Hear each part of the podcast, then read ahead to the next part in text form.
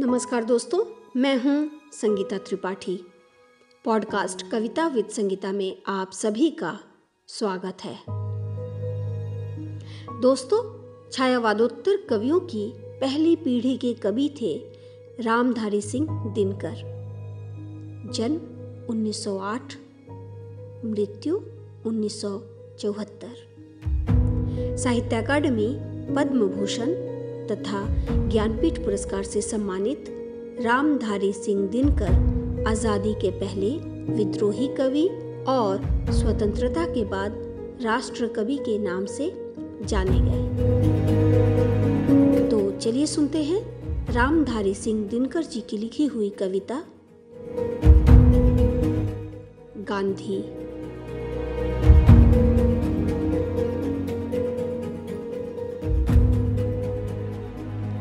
देश में जिधर भी जाता हूँ, उधर ही एक आह्वान सुनता हूँ। जड़ता को तोड़ने के लिए भूकंप लाओ।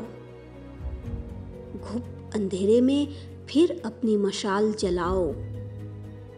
पूरे पहाड़ हथेली पर उठाकर पवन कुमार के समान तरजो।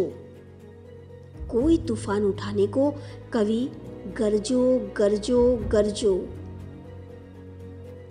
सोचता हूँ मैं कब गरजा था? जिसे लोग मेरा गर्जन समझते हैं, वह असल में गांधी का था।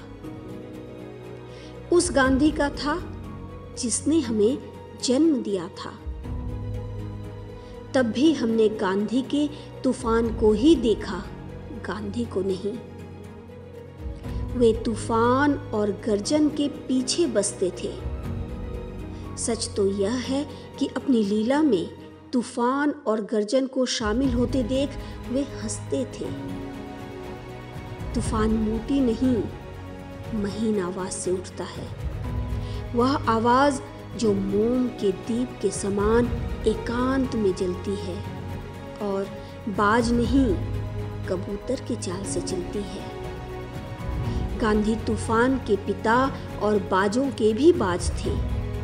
क्योंकि वे निरवता की आवाज़ थे। क्योंकि वे निरवता की आवाज़ थी।